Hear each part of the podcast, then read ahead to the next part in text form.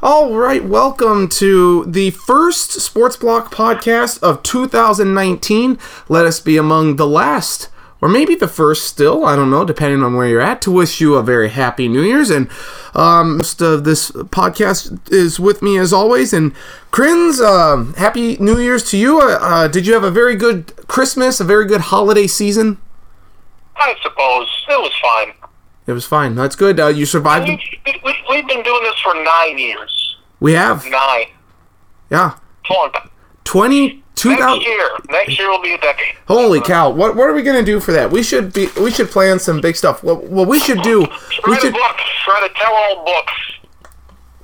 I'm fine with that. How about we get on like um, Sirius XM for a year and, and have this uh, Sure. just do a, do a show for a year. That would be that'd be pretty sweet. Uh, but yeah, I can, I can swear and say whatever the hell I want. yes you can. Yes you can. Just like uh, uh, Howard Stern. Uh, big storm last week uh, that swept through the plains, and I must say, uh, this was about as accurate of a storm prediction as any meteorologist has ever called. They said 10 to 18 inches of snow. We well, got they gave themselves quite the uh, quite the range.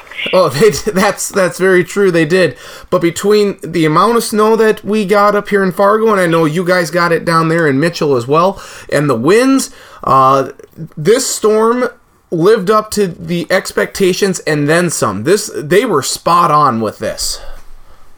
Good thing was I wasn't in Mitchell for like a week, so I uh, I missed out on the big storm for Mitchell. Uh, Sioux Falls got only about four and a half inches.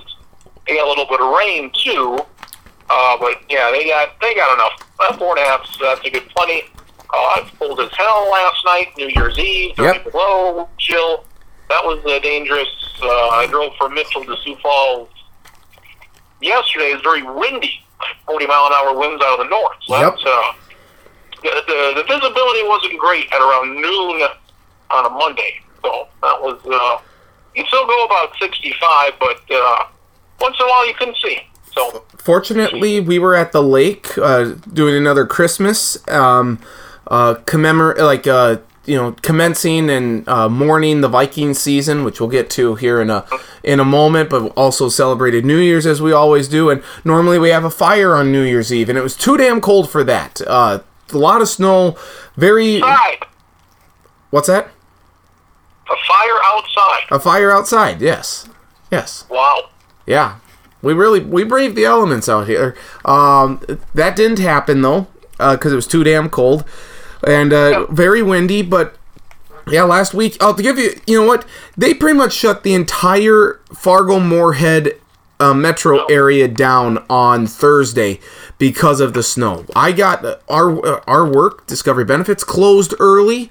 Uh, opened up late on Friday. It was like I, it just it reminded me of being back in uh, grade school, and you're always hoping for those you know for those big snowstorms. Like, oh, I hope we get out early, or hope we're closed for the day, or get two hour late start and whatnot. Um, they delivered on this one, so good job to uh, to you, Mother Nature, and of course to the meteorologists out there for not getting my hopes up on this damn storm and actually getting this one exactly right. They, knew something like a week ago was going to happen. Like, oh, it's uh, going to be a big thing like Wednesday or Thursday. They didn't know what. They weren't giving any details until about maybe Monday or the day before. Then they said, all right, we're going to get you no two to six, two to eight, and then it was like ten to sixteen. I'm like, okay. Yeah. They, they were they were they they, they you know took them a while to to get exact. You know what? Let this be a lesson for them then to how about, you know, look at how they forecasted this storm and do that for future storms because it's no use in saying a week out like, "Oh, I got this major storm coming in, to get a foot of snow." If you aren't going to get anything, if it goes south or if you only get like 3 inches, like, "Well, why the hell did I go to Home Depot to buy 10 dozen shovels and go to the grocery store to get all the bread and milk that I could possibly stack up for, you know, or stock up for for the you know for the next week or so with this storm for only 2 or 3 inches of snow. No, they, they did this exactly right. This is how they need to do it here going forward. So uh, kudos to everyone involved. And the problem down here was we had rain. Yeah, that would That's why suck. Was. That's why Sioux Falls was like two inches to eight inches because we got some rain and they didn't know when it was going to turn to snow or from rain to snow. So I don't know how much rain we got. If we got quarter of an inch, half inch of rain, but uh, yeah, we, we got enough snow, wind, and uh, hopefully this is as bad as it gets. Well, this is, is the biggest storm uh, since I've moved to Fargo. This is uh, winter number four that I have been up here. Uh, this is by far the biggest storm we have gotten uh, in this The one we area. had last was I think it was April. April Yes. Yeah, it was. That was the biggest one I think I've ever seen. That was a legitimate 15, 16 inches. I've never seen that much snow, right. and it, it melted very quickly. So And we didn't get Um, anything from that storm up here in North Dakota. At least, at least to Fargo, Did- didn't get anything. And I do remember, like they, I remember Paul Allen was at the Wooden Nickel in Marshall because Marshall High School football won some Minnesota high school football award. So Paul Allen, you know, nine to noon comes down and does a show, and they were supposed to do some football clinics, but they had to postpone those, and he had to get the hell up out of Dodge because some massive snowstorm was coming. And sure enough, Marshall got decked with almost uh, two feet of snow. So uh, they, they were right on with this one. yeah. Unfortunate. Uh, so that's that was a big storm here. So happy New Year again. Uh, what did you do? Did you stay up until midnight to ring in the New Year? yeah, we usually have a party. We've had a party the last I don't know half dozen years. Had a party this year again, and uh, folks left early. They left like eleven, eleven thirty, but uh, I stayed up till midnight, and uh, yeah, it, it was good. Good, good. Uh, was Boots in attendance? Boo, Boots, well, no, I think Boots is at the Sugar Bowl as we speak. Oh, So, uh, watching Bevo run over Uga. I hope he doesn't. I hope he doesn't. He had to send me a picture of Smoothie King Arena. So, There we go. If you haven't seen video yet, look at the video of Bevo almost running over Uga. Uh, not. what the hell? Yes, yeah, it- it's not good, uh, but uh, definitely check out the video there when you get a chance. Uh, let's begin though uh, by mourning the end of the Minnesota Vikings season. Uh, they did it in very impressive fashion, and I by impressive I mean didn't show the hell up at all. Uh, what a ugly performance against the Chicago Bears. Um, th- hold on a second here. Uh, th- th- what what are your thoughts on the Bears' law, uh, big law, uh, win over the Vikings? My thoughts? Yes. My, my thoughts are I think the Bears are better. Those are my thoughts. I mean, this was just about as bad of a. I, I don't even know how to begin. And people are going to say, oh, it's Kirk Cousins and all this stuff, but I mean, my God, the offensive line is just atrocious. It has been all year.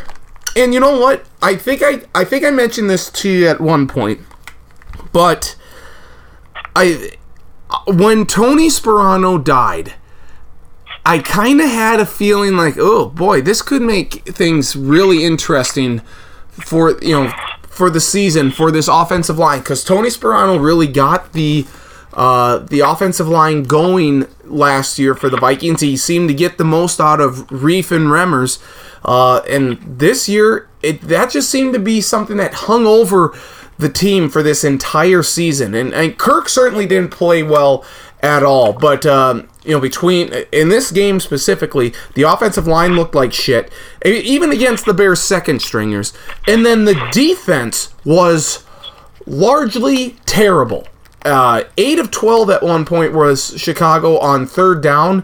That's inexcusable. Um, and you know Weatherly's dumb penalty, you know the roughing the passer, and I mean I don't know if if Rhodes would have made a difference. I think he would have, and maybe the Vikings win the game if they could have someone that would cover any Bear wide receiver. But um, this was this was bad. A very very bad game to end a disappointing season to many Vikings fans. Um, yeah. Kendricks was also out, and I don't even think that got barely mentioned during the game at all. I mean, No. Jesus Christ. But but he was out the week before, so I think you know, like Sure, but still, I mean, he's he's valuable. Yep. So there's that. Uh, the Weatherly call was that was pretty bad. Um, the longer on we got in the year, the less of those calls we saw.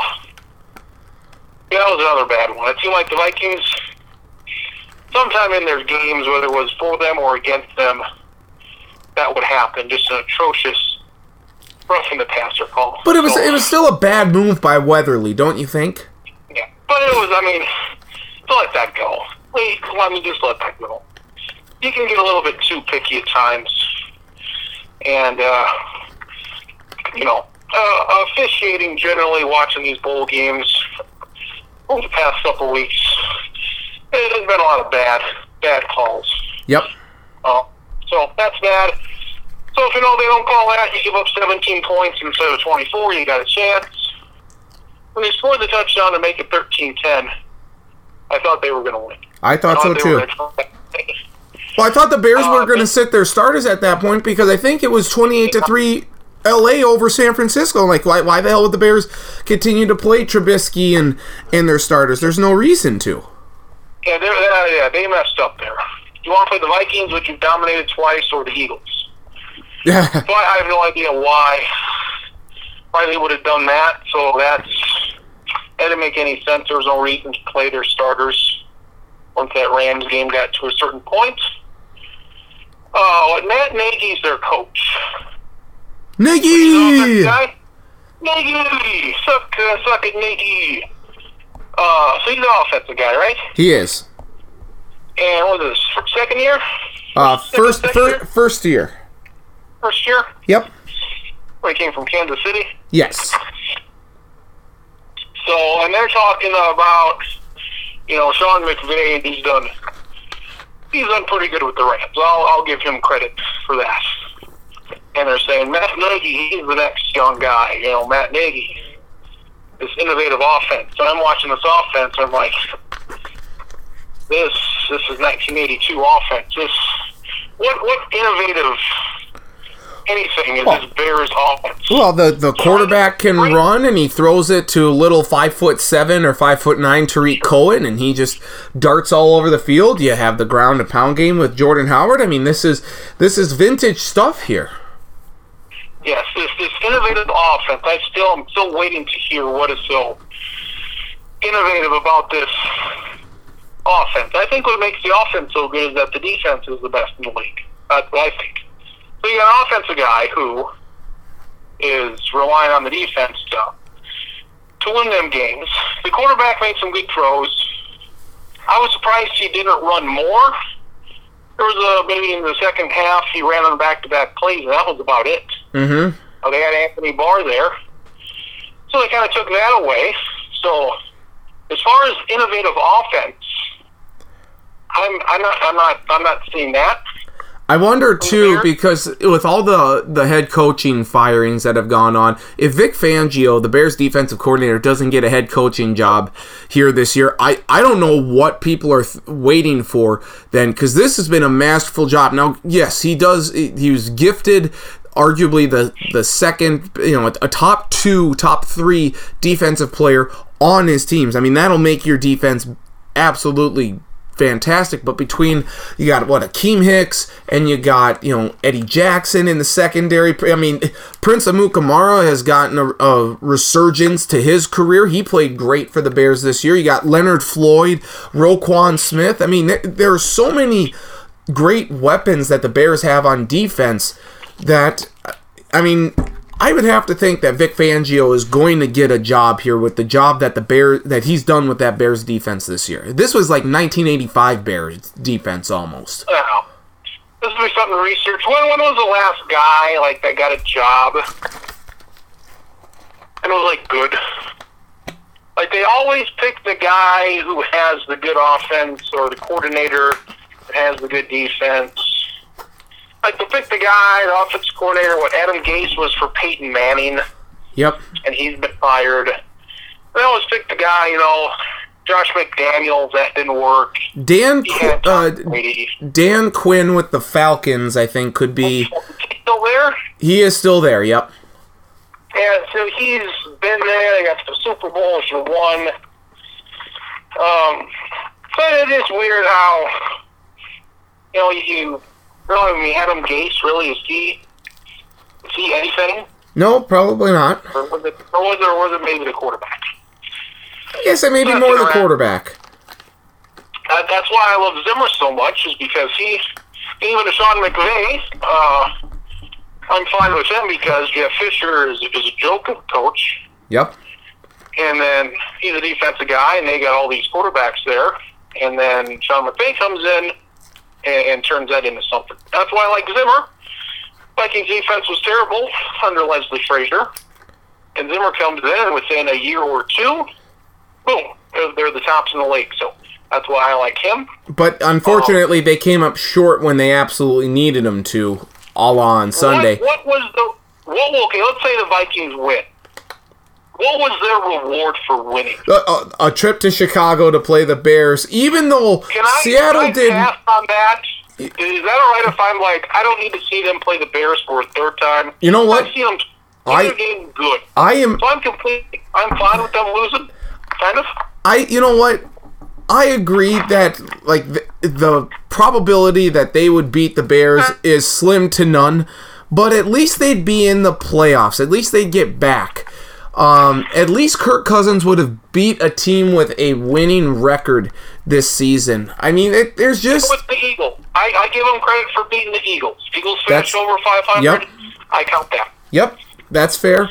Um, I, I do think this is a very pivotal offseason for the Vikings. I mean, Zimmer and Spielman are both entering the final years of their current deals. So I would think that ide- like primarily the focus has to be on the offensive line. I don't know if they're going to bring Dan Bailey back as kicker. I would tend to think that they won't. I would.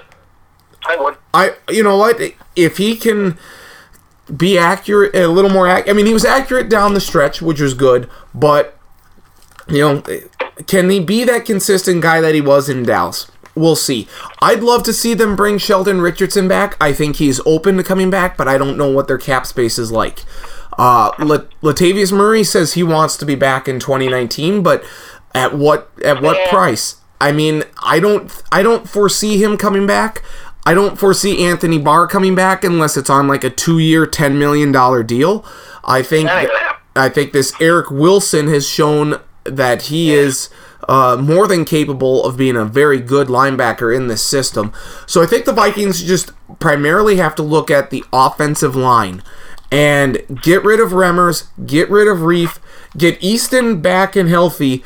Um, I do like Brian O'Neill. I think he's got some. Uh, he's got a lot of potential there. And you have Elflein, who struggled this year, but I mean, how Oh, you know how healthy was he? Was he truly 100% coming back from those surgeries dating back to the NFC Championship game last January?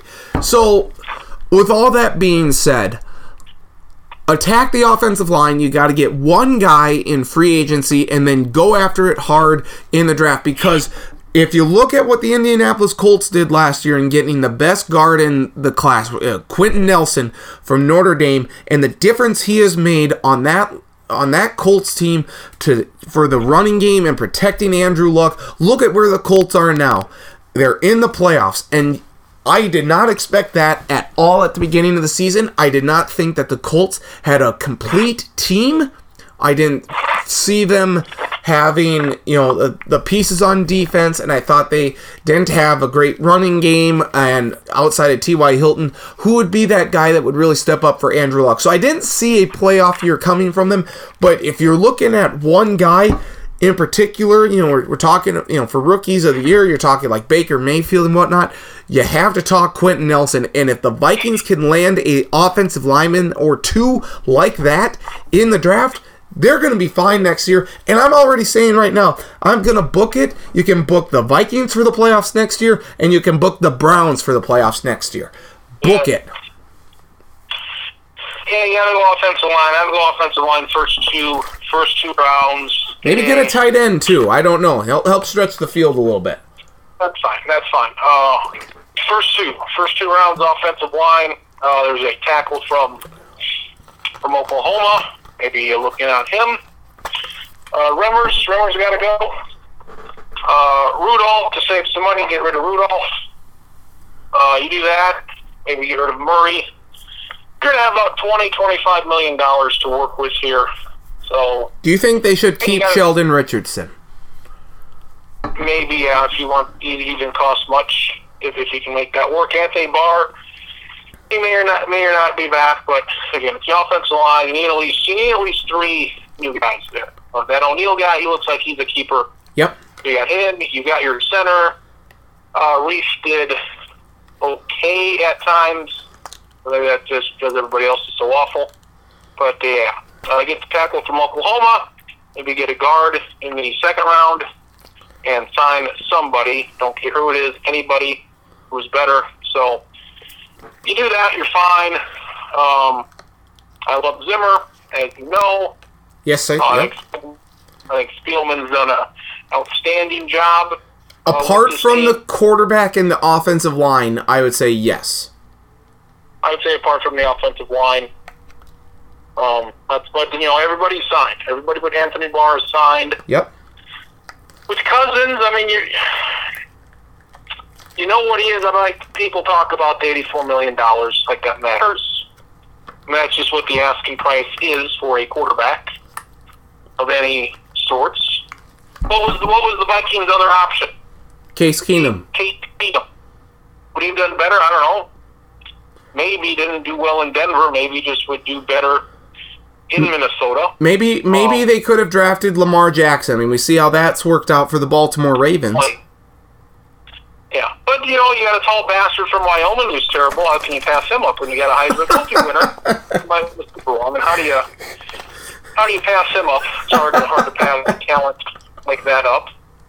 But oh yeah, I, mean, I, I would like him to see to, to go quarterback in the middle rounds to have a guy three years from now. Can, can I can I can I tell you what I really want to happen? Um, You want Taryn Christian as something or other? nope, nope.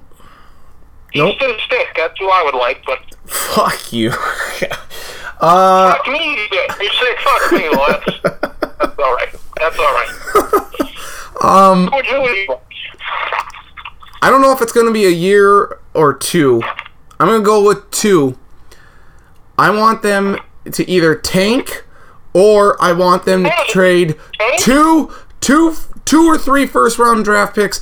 I want Hunter Renfrow. I want the Clemson quarterback. I think he is going to Hunter be. Hunter Renfrow is. A No, yeah. What the what the hell am I talking about? Yeah, I don't want. I don't want. Trevor Lawrence. I, I, Taylor, I will oh. not take and trade picks for a white wide receiver. I. Oh my gosh, what am I doing here? First blunder of 2019. It's only it's only New Year's Day of 2019 when we're recording this, and I've already said Hunter Renfrow. Yes, Taylor Lawrence. My bad. I want I mean, two. I think he's going to be great. tank. I think he should be the first round pick next year. Yep, He's great. tank for Taylor, or trade three no. first round picks for him. Because I'm telling you right now, like I think I think we were both on the on the, the Deshaun Watson train, uh, thinking that he was the best quarterback in that draft. Now Pat Mahomes has certainly vaulted himself up there, but I don't think it's I don't think you can go wrong with either quarterback. But we, you and I were both on Deshaun Watson coming out of Clemson. We're like, yes, this guy is the best. Look at what he did against Alabama and all this talk about you know the interception, whatnot. That, that's fine. He'll he'll figure it out in the NFL. Taylor Lawrence, I'm telling you right now, I want him, and I'll do it at whatever cost possible, whatever cost. I'm not. I'm not tanking or anything like that. Um, Trade three first round oh, picks. If, if Kirk does okay, No. let let's let me let me pose this to you then. If Kirk doesn't Uh-oh. show significant improvement next year, or if the Vikings overall as a team don't, and you know Kirk, I mean, I don't know what we would need to look at for Kirk Cousins' stats to be elevated or whatnot. you have to make playoffs next year. You have to.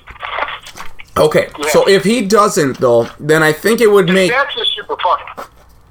right. But I mean, And then that's where you would say, you know what, we need to make a splash, and by we I mean the Vikings ownership. I say, you know what, let's go for Hunter. Or Hunter, what the hell's my problem? Taylor Lawrence, go for Taylor Lawrence. Trevor. Trevor. His name is Trevor. Oh my god, Trevor Lawrence. What is my problem? It's 2019. I don't know. This is awful. Are we recording this? We are. Shit. I hope so. We're about 20 minutes in here. no, I, I mean, uh, he's good. He's a freshman. He's done well. We'll see what he does against Alabama. I'm sure he'll be you know, in the top five. Um, but Cousins, you know, like he's like what he is. You know, he's 30, 31. Yep. This is what it be his eighth year. Like you know, kind of what he is now. He's good. You couldn't make the playoffs with him. He's made it once. He's played good. He's not played so good. Team kind of goes as he goes. If he's going to lay a stinker, they're not going to win. If he plays well, they probably are. So is he good enough to win a playoff game? Maybe not. I mean, Christ, his record against the winning teams isn't all him, but Jesus Christ, you got to do something here. Right. Um, so I mean, is this is this a guy that can win three playoff games for God's sakes? No. So I mean, you, you gave it a try. It was either him or Keenum. Uh, you know, he's the better of the two. You give it a try. If Jackass makes a kick against Green Bay, you're in the playoffs. And arguably, you know, if the Vikings wouldn't have even tied that game against Green Bay if it hadn't been for Cousins. I think a lot of people forget that. Yes. Keenum's not going to lead them back from 15 points down with like five minutes left. That's not happening. He can't make those throws that that uh, that uh, that. Uh, uh, that yeah that, that I mean he's he's just not. Kirk Cousins made throws in that game that Case Keenum would not have made. So I think a lot of people are overlooking that. Yes, does Cousins need to play better overall? I would say absolutely, but he needs an offensive line. I think that's something that people are drastically overlooking. Yeah, I mean, Cousins didn't play well. Offensive line didn't play well. Defense had to do better, and they didn't. All uh, special teams was great, but two of the, the the top two phases were were very poor. They have a So, punter in Wile. He is he's good. Yeah, Uh, very good pickup from the Pittsburgh Steelers practice squad. He was good. So, you know, you go into next year, you see what happens. Bears, I think Bears surprised everybody. Packers, we'll see who their coach is. It's not looking real hot right now for the Packers. Lions are no worry of ours at all. No. So, you, you hope, you know, that with the with the Bears, it's you know turnovers are not sustainable. Turnovers are not something you can count on. So you just maybe hope the turnovers they're- don't have as many next year. Like I say, if Vic Fangio leaves, then that's I think that will immediately knock the Bears down slightly on defense. And you look at the Saints, they're good. You look at the Rams, they're good. Anybody else, you know, whatever, Dallas. Look at No. look at what the the Saints, the Rams, and the Eagles all have for draft picks though coming up in the next year or two. I mean, the Saints only have one pick in the first four rounds in the tw- in the April's draft, and that's a second round pick. I mean, the Saints don't. Yeah, they're they're in it to win it right now, and they don't really have that flexibility here going forward to do a whole lot. So, no, I mean, to me, I think that uh, I mean the Vikings have a a great opportunity here next year. The schedule's going to be a little bit easier. Yes, you do have to play the Chiefs and the Chargers both on the road. That sucks, but you won't have to play the Saints. You don't have to play the the Rams. You you you know, have to play the Seahawks. That sucks, but you know what? We can get them next year, or the the Vikings can get them next year. Um, the NFC East, I don't worry about that at all. Oh, they have to go. They have to go to Dallas and the Giants. Oh no, that's gonna suck. Oh, you get Philadelphia and Washington at home. That's fine. Um, no, I I am I am not uh, I'm not worried about next year, provided though that they get that offensive line figured out. They will. They will. Yep. They'll, they'll fix some guys. Guys got to be good. We'll see what happens. Quarterback is who he is. So, look, Bridgewater's a free agent. I don't know. Maybe he wants to come back. We'll see. Um, you know, eight, eight wins wasn't good. I mean, eight wins wasn't going to get you in the playoffs. So, uh, it's another Vikings year. You you, you, you know how it's going to end. So. Yep. And that's why, you know, again, going into this year, I don't know why everyone, all the prognosticators were like, "Oh, the Vikings Super Bowl, like this is it." I'm like, no, this was n- this was never an expectation that I had that they would make it to the Super Bowl this year. Not with how loaded the Eagles looked or the Rams. I didn't necessarily see the Saints coming on as, as much as they did. Or the Bears. Right, right. Um, but with a new offensive coordinator and a new quarterback, I knew this wasn't going to be the year for them. Um, offensive coordinator though, Kevin Stefanski. Yeah, uh, Kevin Stefanski is interviewing for the Browns job. He's not going to get that job. Um, I feel fairly safe in saying that. If he does, shock the hell out of me. Um, I don't see it happening though. But there is some chatter, maybe not chatter at all. Maybe I'm just you know, you know, spewing. You know, Don't let me know. maybe I'm just spewing some bullshit here. But I'm wondering if a guy like Adam Gase makes sense if Kevin Oh. Stefanski moves on. Are we go? Are the Vikings going with Stefanski here for the foreseeable future? Is that the best move? What do the Vikings need to do? Because this is obviously as big of an issue with Mike Zimmer you know, throughout his tenure is the the number of offensive coordinators he's gone through. Pat Shurmur aside, he got a head coaching position. That's great for him. But um you know, Zimmer's had issues with offensive coordinators. He needs to get this pick right. So if I mean, does Stefanski keep the job or do they look elsewhere? Well, uh, Zimmer wants to run the ball, so if you got to find a guy that wants to run the ball 50-50. That's his big thing, apparently, and that was not default at all. So whatever he, whatever guy's going to run the ball, we'll see.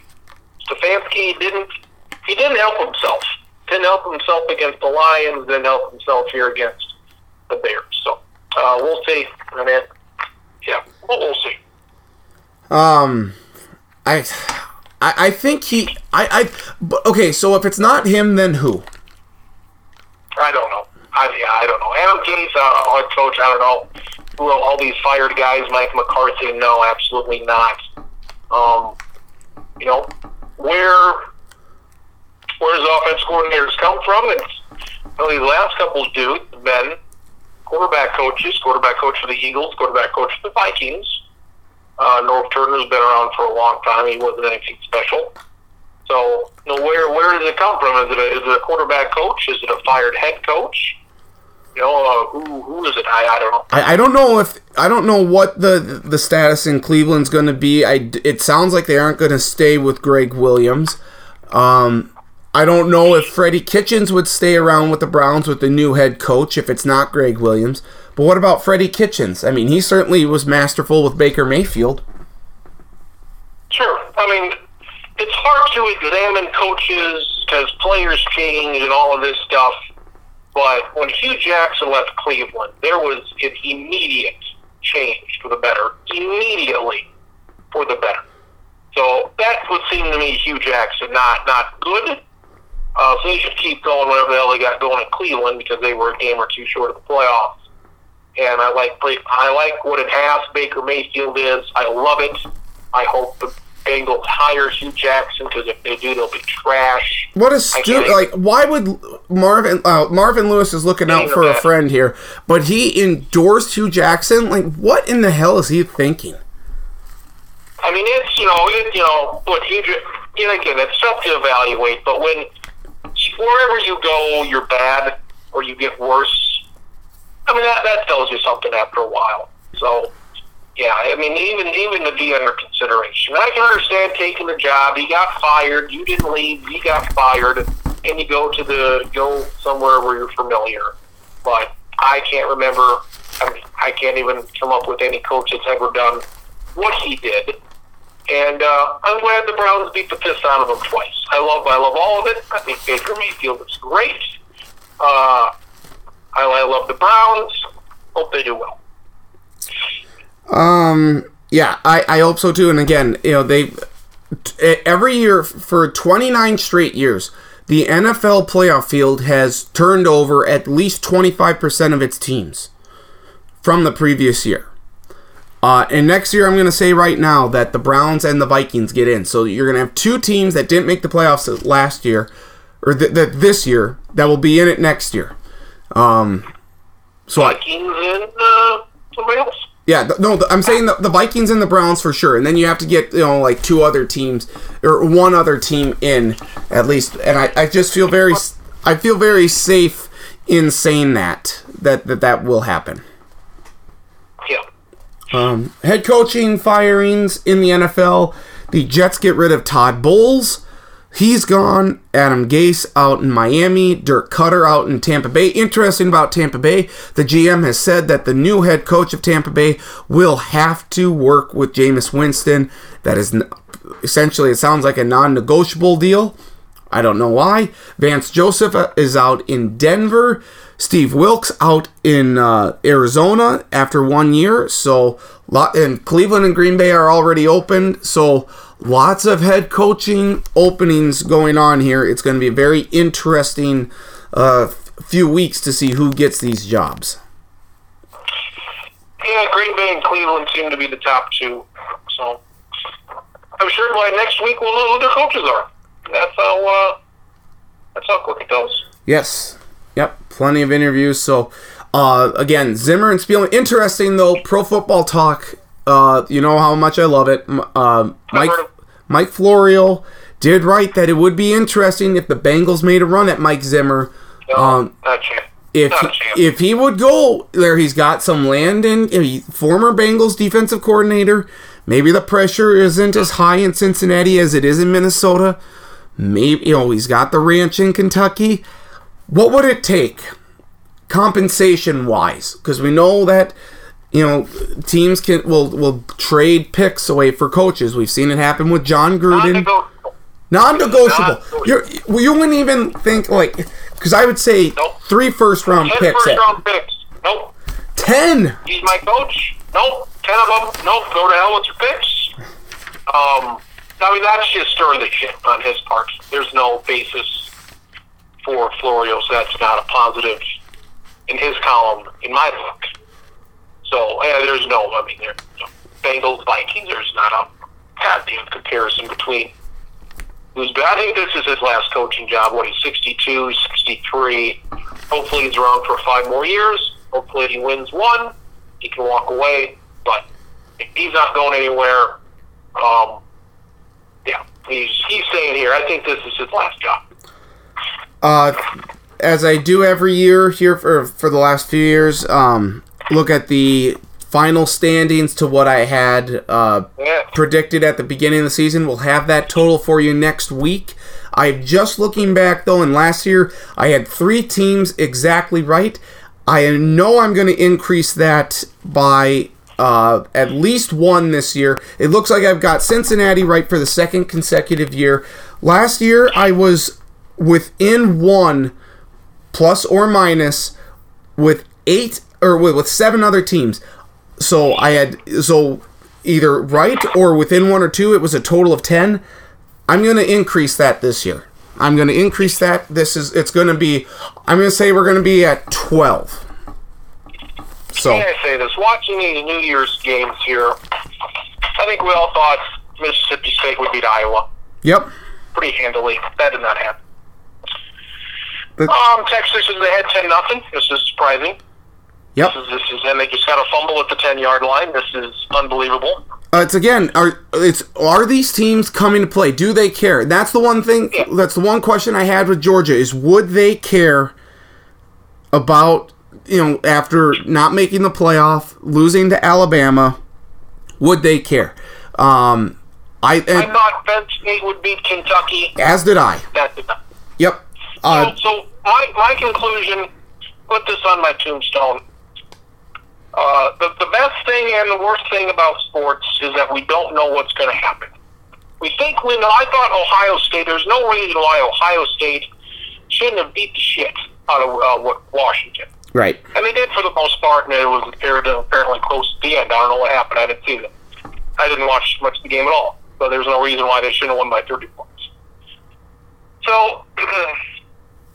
all, all of the, the whole everything you see on TV throughout the week is all predictions and all of this.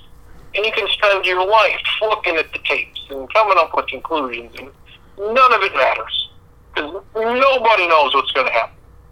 You can nobody knows. Look at the office polls for the March Madness. The lady that won this year at, at my work would be the one that knows the least of it. None of it matters. It's a complete guessing game. So that kind of because we we pay attention to this shit as much as anybody, and we have no idea who's, No. what's going to happen. This is a What what team would you think is going to win the AFC? It would, it would uh, fuck.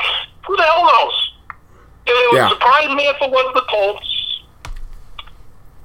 Anybody else, I'd be like, all right, sure, I can see Houston, Kansas City, New England. I think Baltimore's going to win. But I think Baltimore's Baltimore would be my pick to yep. get to the Super Bowl. Yep. Chargers, I don't have a great history. Chiefs are the Vikings of the AFC. New England looks like trash, but you just give them the benefit of the doubt after 20 years. Oh, who the hell knows? Who the hell knows? Right. And this is another year where the, the College Bowl pick'em I have failed miserably on. It looks like David Schottenkirk's going to win, so congratulations to him. Um, I put 40 points on Oklahoma because I had to catch. I wasn't going to catch anybody putting 40 points on Alabama. So if I would have picked two I thought was going to win, I probably would have finished like third. But you got to, and, and there just were not upsets this year. Favorites won for the most part. well, Kentucky, I mean, Kentucky win. I mean, I had, okay, so I had Northwestern.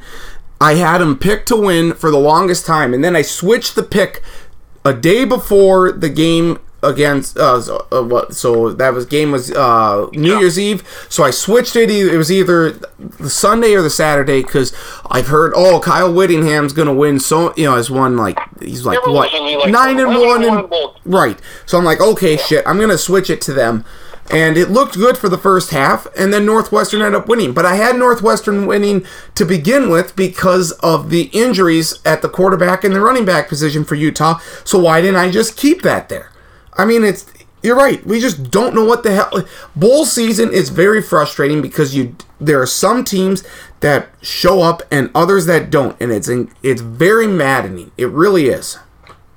It's it's random, totally random. Um, your your question about the AFC. I agree with you. I mean, I'd love to see Kansas City in it. Uh, my father-in-law is a huge Chiefs fan, so for his sake, you know, for, to see them win would be great. But they haven't won a home playoff game since 1994. So how in the hell can I say with any sort of confidence that the Chiefs, with home field advantage throughout the entire AFC playoffs, will win? Because you know what's going to happen? The Ravens are going to beat the Chargers, and the Ravens are, and if, the Texans beat the Colts, then the Ravens are going to go to Kansas City, and the Ravens are not going to make the same mistakes again against the Chiefs. It's just not going to happen. I mean, so Yeah. So you're right. I mean, who the hell knows? Um, the NFC. Yeah, if the Chiefs, if the Chiefs can host Kansas City, I like their chances, but they got to get there first. They got to beat the Colts or Baltimore or the Chargers, whoever the hell they're going to play. Like New England, if they play Houston, I don't know. They should probably beat Houston, but who the hell knows? The NFC side, I will say I think it's going to be the Saints because the Superdome is v- incredibly difficult to play at. Um, I will say that I think that the Bears have a good chance because defenses can travel anywhere, but I think Mitch. I think uh, Frank is going to die at the Superdome. That's my. Well, th- and that's what I was going to say. It, yeah, I think the Bears could. I think it'll be Bears Saints in the NFC Championship game. The only way the Bears win is if the Saints' offensive line continues to get ransacked by injuries, which it appears that they, they do have some injury concern there. But overall, I mean, I, I think it's going to be the Saints. And I, you know what? I'll keep the Saints Texans since that was my uh, prediction at the beginning of the season. Um, I'd, I'd love to say it's the Chiefs, uh, but I mean, that that that AFC side is just completely.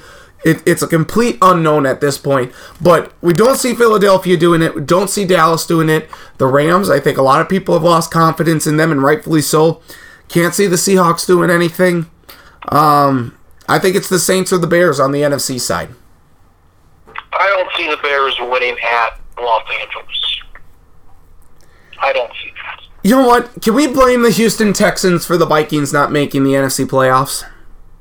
Blame, blame them and the Rams. Right.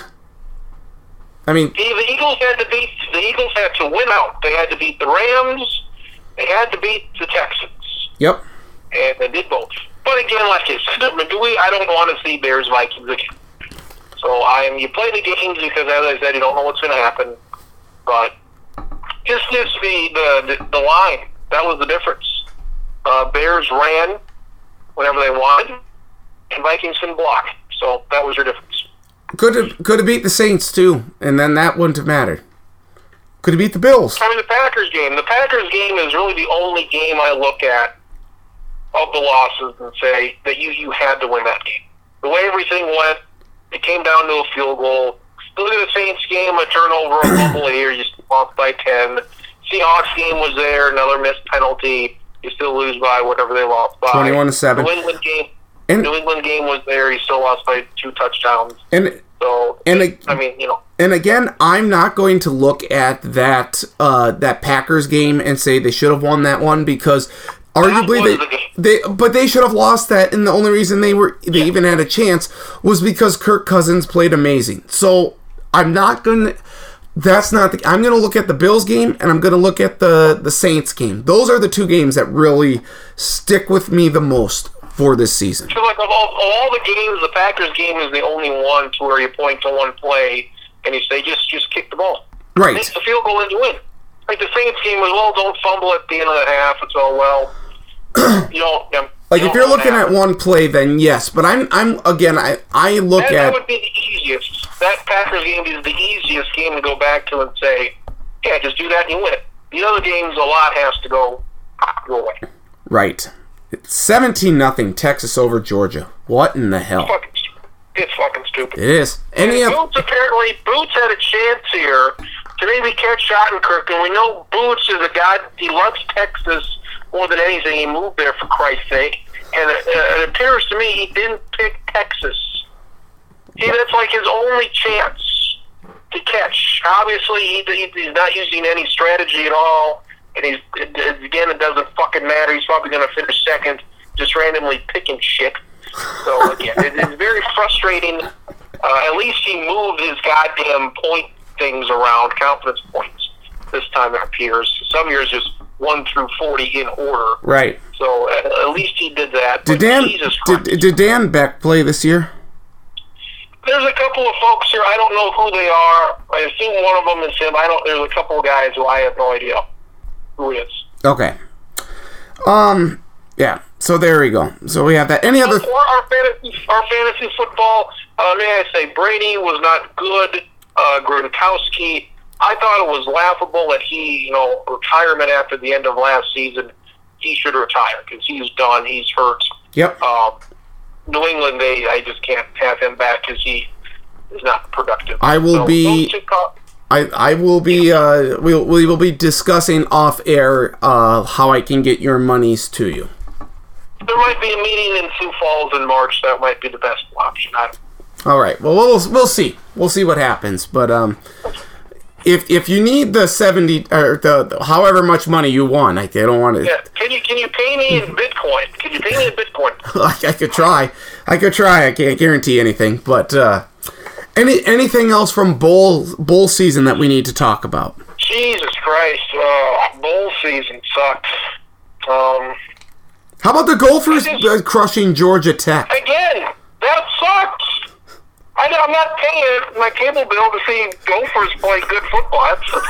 I'm not paying. I'm paying them to see Paul Johnson run through them. Um, just looking at these games, trying to figure out who would be like your top five bowl games. Look, so all these games are only on crash. All the favorites won.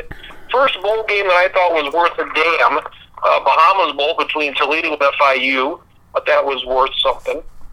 Yep. That Cheez It Bowl, Jesus Christ. Jesus Christ. Hey, you, you know what? That the Cheez It uh, Twitter account that was fantastic. That.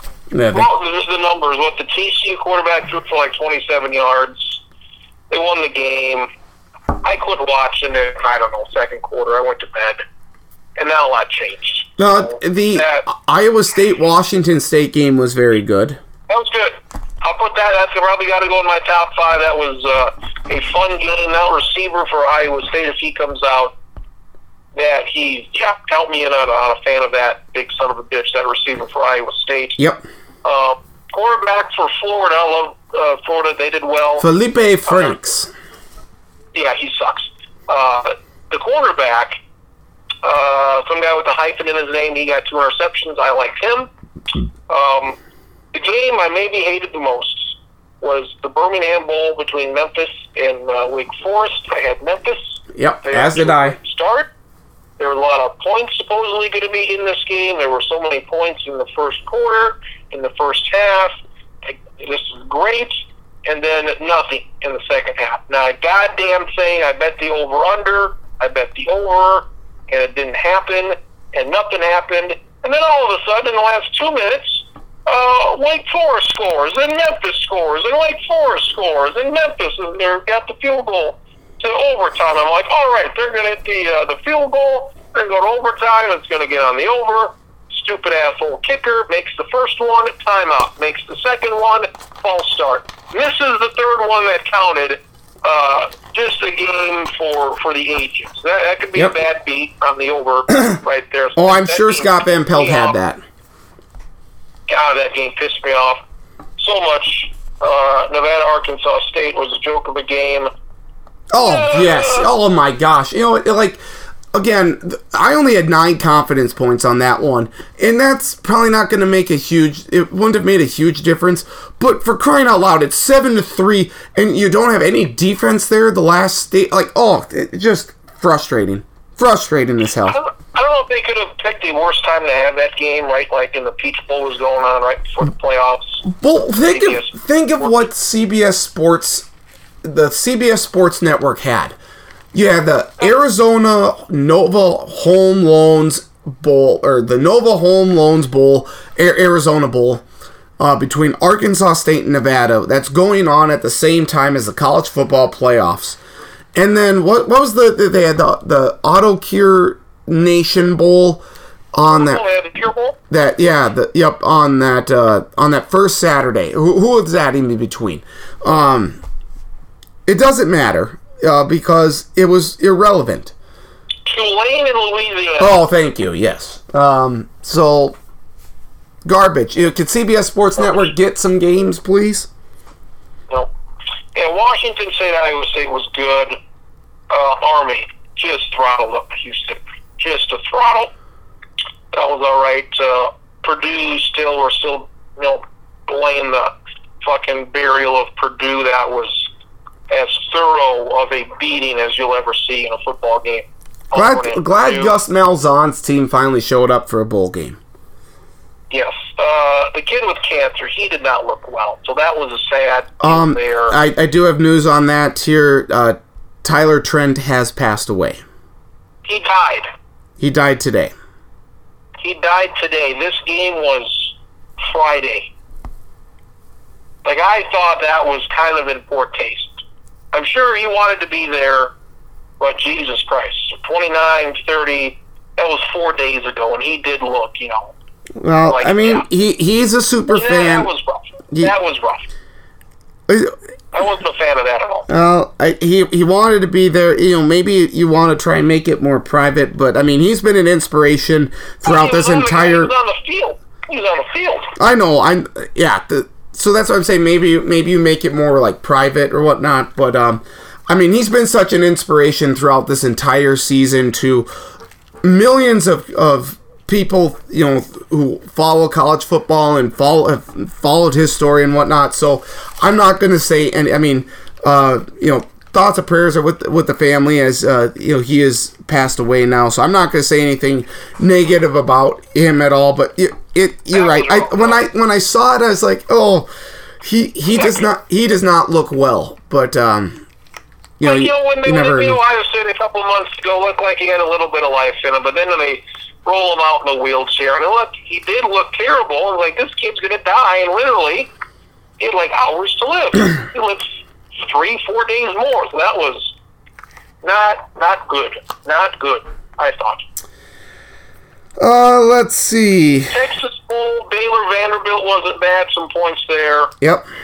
Um, Duke ran away from Temple Independence Bowl. Uh, the, the Duke quarterback, he's the answer to the question of what random dude is not like a top 10 pick. It, this is not a random though because I, I think I told you this at the beginning of the season that this was guy was going to be a potential first round quarterback.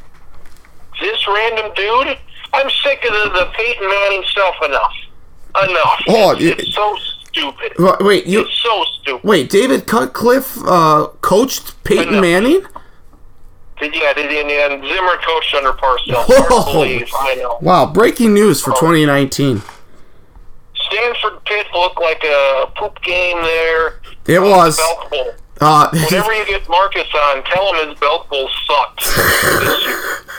That was that was that that was really dumb of me to pick South Carolina. How about the Redbox Bowl, that seven six barn burner between Oregon and Michigan State? I, I swear to God, I took a nap yesterday. I woke up. I woke up. This game was on. It was seven to six. I'm like, all right, it's seven to six. I thought it was like the first half. and I looked a little closer. I'm like, oh, there's like seven minutes left. Oh, this game sucked. Seven to six. Uh, truly, truly disgusting.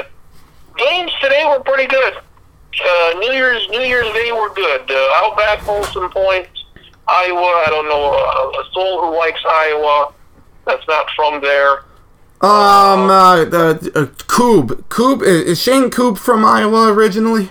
Yeah, yeah, he's from Iowa. You don't count. Okay. Fi- Fiesta Bowl, Fiesta Bowl was fun and stupid. I think twelve guys got kicked out of that game. That was a I, damn. I, I'm bummed that. UCF lost. I'm very bummed that that happened. They kind of got rolled over, even though it was an eight-point game. They got they got manhandled at times, and uh, Penn State almost had a good comeback against Kentucky. Um, that Josh Allen, he's he's all right. I think probably what uh, Nick Bosa, Josh Allen, probably your one-two in the draft, right there. Um, Liberty Bowl, Oklahoma State, Missouri. That was a good little game right there. Um, besides that, bunch of garbage. Well, I mean, it sounds like you liked uh, some some stuff five in the games. About Yeah. five games I could stomach. Um, Three of them were today. Right, right. Um, let, let's. Oh, we got some. We got an update here. So let. Okay, we are in the calendar year now, 2019. That means we are three months and counting away from the final four that we will be attending together at US Bank Stadium there because that's the only championship game that's going to be played at US Bank Stadium for the foreseeable future is How dare you? Uh, How dare you? I mean, let let's go. This is fun. We're gonna. Uh, this is not the first or the second or the third. It sure as hell won't be the last time that we tell you Very that. late this year. It's very late. It's and it's it's fine. You know what? Yeah, Let the lakes thaw a little bit more uh, for the final I'm four. just saying this. St. John's beat the shit out of my Marquette squad by 20. So that's disappointing. That is disappointing. Well, here you wanted some more disappointment here. Your Furman squad's on a two-game losing streak. I love who they lose to. What what what uh, national title contender did they lose to? Uh, they, they lost to LSU by 21 and then uh, lost to Eastern Tennessee State to open up SoCon play by uh, I think I think it was 14. I'm going to pull that up here right now. So your Furman They were like update. 20. They were like 20 something in the poll, and then the next poll, like they had four votes. So I, I still that'll that'll be one of the great mysteries, you know, along with the Bermuda Triangle and you know aliens out in the Southwest. One of the great mysteries of my life. Furman being ranked. Oh, What? oh, oh! Wait, wait, wait, wait a second here. I got news on the Paladins here. They are on a one-game winning streak here. They beat. Wait, no. Nope, never mind. The two-game losing streak, uh, and that loss to Eastern Tennessee State on the 29th was by 23. They host Mercer on Thursday and the Citadel on Saturday. I hope they finish under 500. How dare you? How dare you say that about our Furman squad? Yeah, they, one of their wins was against Gardner Webb. Gardner Webb had a big win uh, the other day. I'm going to get that here for you shortly. And Princeton beat Arizona State. So who the hell knows anything about college basketball this year? Arizona State also beat Kansas. Right. So? And uh, a game from a few weeks ago, which I thoroughly enjoyed, uh, was Marquette and Buffalo. Marquette ran away with it in the last 10 minutes or so to win by 20 points. But that, for the first 30 minutes, that was that was basketball, folks. That was what I like to see. They were moving up and down the court, shooting, making. This that was an enjoyable game. This Marcus Howard for uh, Marquette. He had a terrible first half. He was in foul trouble. Somehow finished with 45 points. He scored like 20 in a row. It was unbelievable to see. Uh, I'm sure everybody will be on Buffalo come March. Uh, they're they're a great, a great team to watch. But uh, I had fun watching that. Kentucky Carolina was maybe a bit too fast, a bit too loosey goosey, but uh, that was that was also fine to watch. Gardner Webb, here we go. Gardner Webb from the Big South. They just beat Georgia Tech. No, wait, no, that, that was on the 17th. They beat Wake Forest Wake Forest, what a oh. big win for Gardner Webb. The leaders in the Big South. So when you talk about Furman beating Gardner Webb, just remember that Gardner Webb is leading the Big South. We're happy for him. my Tech squad, top 10. How about it? Hey, you know what? Hey, we got to make up for the fact that uh, lost in the military, uh, the Northrop Grumman Military Bowl, because don't know how to play defense against Cincinnati down the stretch, or fumbling it inside the 10 yard line. What in the heck? Oh, that's. Houston undefeated yet? Houston's undefeated? Yep. Yep. St. John's also undefeated. Not ranked. Because they, they suck. Well, they will be now because they beat Marquette. Um, that about does it for me. What else you got? Well, college basketball getting these conference games going here. Um, SDSU with a big 50 point win over uh, Western Illinois. Yeah, they. I think they're going to be like a 15 seed. Their their numbers just don't add up. Right. It was not good. Uh, Nevada got through the deal undefeated. So uh, Nevada, they might be your last team undefeated. I would have to guess. All right, I'm I'm okay with that. Yeah, Gophers, Gophers look all right. So Texas Tech looks all right. Uh, Utah State is an at-large team right now. So oh, there we go. All right. Uh, anything else from you before we say so long? Uh, I'm rooting for my Clemson squad. I'll pick Clemson to win the deal next week. Um, I mean, Oklahoma gave them gave them a run. I mean, you just can't get behind by 30 points. For God's sake, right off the bat. And that was that was an interesting game to watch, just to see if Oklahoma could could get it to within one score, and they and they never could.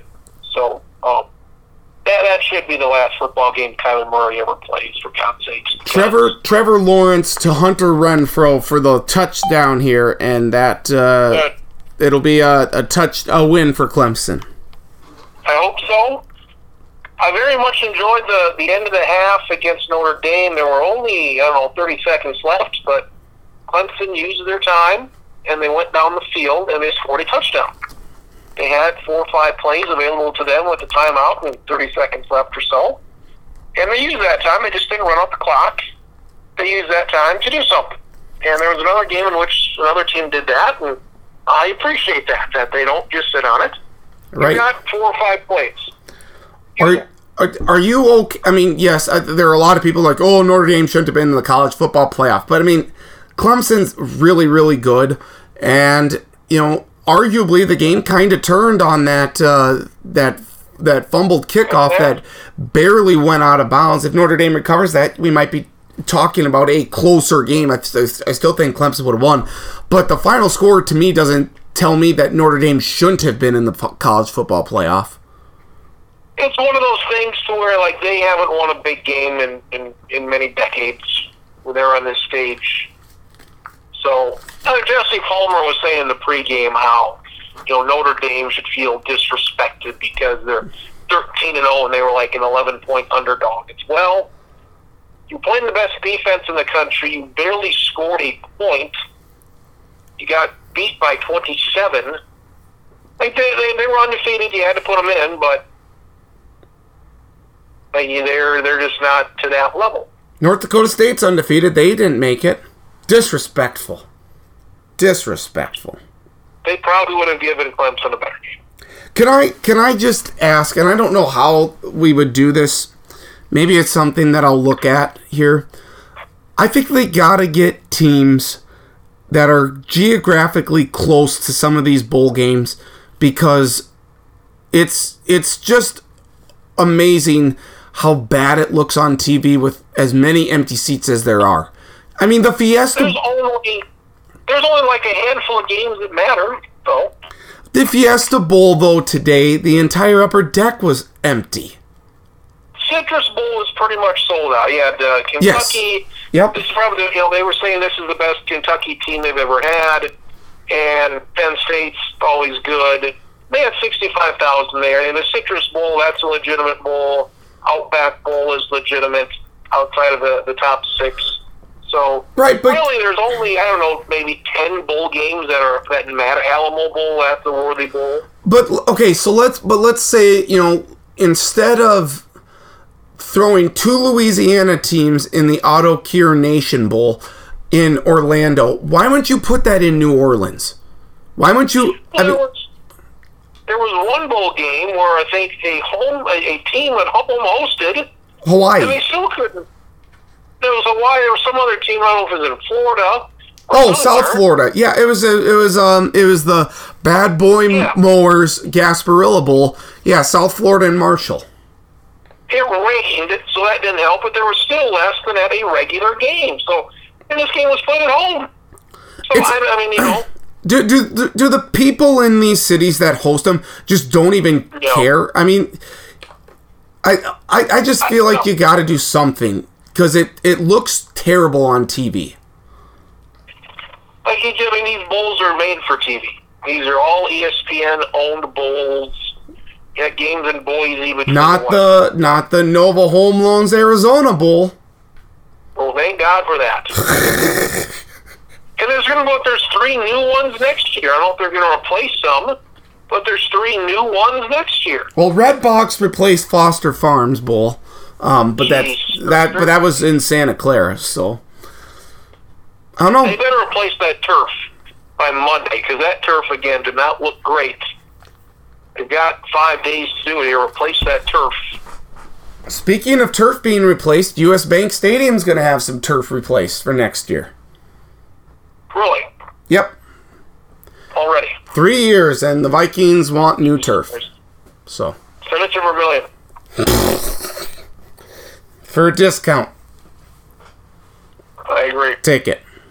All right, very good. I'm sure. I'm sure you saw all those Christmas Day NBA games. I'm sure you taped them and watched them multiple times. Well, okay, so I mean, the Knicks don't deserve to be on Christmas Day at all.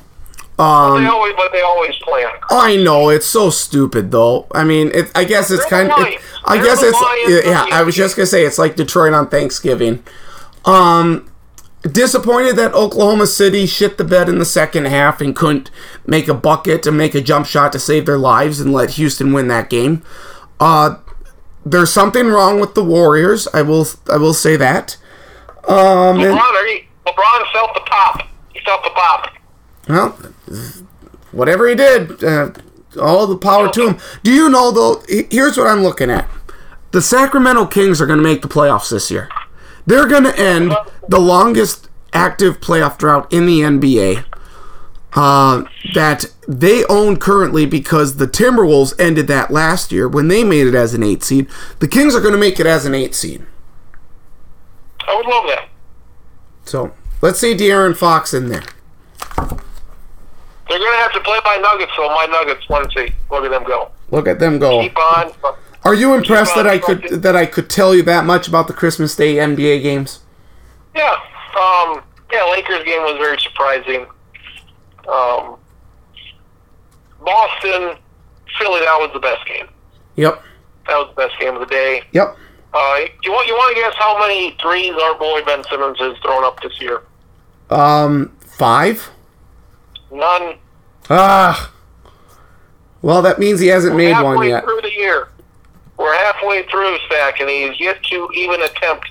He had one shot. I think it was on Christmas Day. It was the longest shot he's ever made. It was like a 22 foot shot.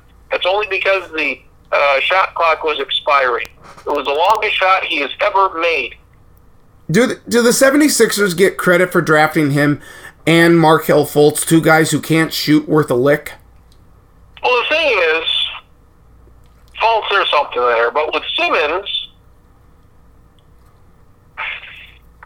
you've seen so many guys that never shot three. Like one of the Lopez brothers, the one that plays for Milwaukee, shot Brooke. maybe 30, he shot maybe like 33 pointers his first seven years or something like that. Mm-hmm. And now, in the last couple of years, he shot like three, four hundred of them. He went from never shooting them to always shooting them, and he's doing fine. He's doing okay. Like Simmons, to me, you have to develop a three-point shot. His numbers are basically the same as last year. Uh, he reminds me of Jason Kidd. He, he, he's got big size. He's bigger than Jason Kidd but you got to be able to shoot a little bit, just the threat. And and for me, the, the template is Blake Griffin, who came into the league as a terrible shooter, terrible free throw shooter, and you saw based on his percentages, it improved every year to where now he's a competent seventy-five percent free throw shooter. And this guy can't even sh- shoot his free throws. He's shooting fifty-eight percent from the line, which is horrendous and, and that is something that if you work on it, it will get better. What What do you make of work on it? right? What do you make of Joel Embiid unhappy with his role now that uh, Butler's there? Yeah. That was a couple weeks ago. I heard that. I mean, it's, I think they'll be fine. They'll figure it out. But Simmons, I mean, work on your shots. It, it's it's it, that tells me whether or not you are working on it. Right. If you work on it, it will come. Exactly. So there, there's no reason why it shouldn't be there a little bit. So next off season, if we're still waiting here on January 1st and he still hasn't made, let alone attempted a three, then that tells me he's not working on it or he's not comfortable enough, which is amazing to me. I agree. I yeah, I mean, it's why I don't think Philadelphia really can be taken all that seriously. As a Milwaukee, they're legitimate. Toronto's legitimate. Boston, that's your three right there. yep, I mean, those are all legitimate players. Indiana's Milwaukee, right there, and how about the Orlando Magic? I'm just kidding Uh, about that last one. Pass, yeah, pass on. Pass. Hard pass on all of them. Very good. Well, Kriens, it's been uh, far too long, a couple of weeks. We we haven't done one for you know since the last calendar year, but uh, it's a good run here. I, I finally got down that it's uh, Trevor Lawrence, so that's good, and uh, I still want the Vikings. Still, this, this Bevo thing, this would have been, this would have been tragedy right here. I think there would have been um, I think there would have been uh, I think a murder charges. Can you can you do that? This dog, or was this just a coincidence that the dog was there? I don't think he thought, did he? I don't know. I, I don't know. I I it, but Oh my God! Yeah, it's not good. It uh, that that falls squarely on Texas, I think. Yeah. Thankfully, there was somebody I think kind of put himself in between the dog and the, and the bull. Thank God. Would have been an utter disaster, that's for sure. Ha, get it? Utter because of Bevo, but I, is great. Great utter disaster. Put that one in your book. Um, Pat McAfee was, I guess, calling parts of the Packers game, he was along with Jason Kutcher and Robert Smith. and there were multiple folks I saw saying, "Who who are these folks? What is this about?" Um, Fox. WWE assigned WWE assigned Pat McAfee to do some wrestling stuff. Um, but he, I think he is a guy that, despite being a punter, could add uh, some life. I mean, compare him to Jason Witten for Christ's sake. I mean, come on. Oh yeah. He, he he he brings some a little bit of juice, and that's kind of what you want. So Mhm. I would be in favor of this guy doing something somewhere at a bit higher of a level. Well, well, we can see. Well, we'll. I mean, give it some time, Kriens. He's just amping up his profile right now. If we're having an announcer draft, I would maybe take him very early, like second round early. I- get my play-by-play guy who I would want, I would pick him. Oh, he's he's going to be your color commentator. Yeah, I, I would get my play-by-play in the first round, and then I would pick him early. We should have an announcer draft at some point. I I, I just claim Brian Anderson, regardless of where it's at. Sure. I got a couple of dudes that I would like. Jason Benetti, because he's very good. I, I enjoy listening to him and Yep. Kelly Stouffer. Uh, Jason Benetti would be, would yeah, he would be no lower than my number two play-by-play guy. Very good. Very good. All right, my friend. Great talking with you. Um, sure we'll be doing a Google chat here soon, and uh, Oh yeah. And uh, I'm, we'll be talking next week and uh, recapping the national championship in college football. And then we could solely focus on college basketball and the NFL playoffs. And then and next year could be a good game of guess what time slot the NBC playoff game is on because it's always different.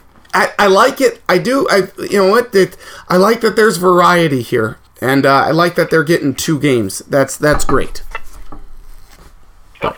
And the Vikings would have been there again. So there you go. They would have. They would have indeed. All right, my friend. Thank you. We'll talk to you next week. All right, we'll see you later. Travis Kriens joined us here, Sports Block Podcast. Appreciate his time and perspective as always. Uh, the voice is going here. That sucks because coming up next we do have Charlie Hildebrand, who will uh, be breaking down the college, uh, previewing the college football playoff championship game between Clemson and Alabama. So hopefully he can do a little more of the talking here. Uh, the Sports Block Podcast can be found as always available on iTunes. Just search the Sports Block Podcast. Follow me on Twitter at Andy Stacken, Facebook Nathan Stacken. Have a link to the podcast posted middle to later part of each week. Uh, so I'm going to heal up my voice here over this next few minutes. And coming up next, Charlie Hildebrand. Talk about his job, new job, new location, and also some college football. Get his thoughts on the bowl uh, bowl games that have gone on. Hopefully he likes a little bit more than Kriens did, but we'll see. And then uh, we'll wrap up with uh, some wild card picks for the NFL. It's all coming up here on the Sports Block Podcast. We continue here on the Sports Block Podcast. The voice is getting better here, so it's a good time to bring in my good friend, uh, formerly of the Sioux City Journal, Mr. Charlie Hildebrand. And Charlie, uh, Happy New Year to you. And uh, with the new year, you got some big things that are changing. Uh, so, uh, once again, uh, you're starting a new job in Aberdeen. You're starting it up here pretty quick, aren't you? Yep, Thursday is my first day. I am to report at 2 p.m. Central Standard Time. That I'm sure will require uh, much paper signing. And uh, I, as I go further and further along, I'm sure my signature will get better and better and better. and by the end, maybe it'll be uh, possible to be be able to read it. And what's the uh, paper in Aberdeen again? the the Aberdeen American News. Aberdeen. I, apparently, there a long time ago there was the American News and the Aberdeen News, and one bought the other, and they just merged the two names together. Very good. And Northern State uh, presentation and other duties as assigned, correct? Probably some of that's still a little bit up in the air, but it sounds like that what you just said is probably more or less what it's going to be. Definitely, it will be sports. Probably more collegiate. Well, the best of luck to you, my friend. Uh, this is going to be an excellent, uh, a new journey for you. And uh, and like I say, I think we, we had discussed the last time you're on here. I think you're uh, now less than three hours away from me, so uh, that, that's definitely a good thing here. So I wish you all the success in the world. Um, so hopefully, I appreciate that. I'm slowly getting forward to you. By 2030, you know, maybe we'll live in the same neighborhood. Well, we might. We we might. Uh, let. I definitely think that's a possibility here. So, uh, um, so let's just get into the, to bowl season. We have one game remaining.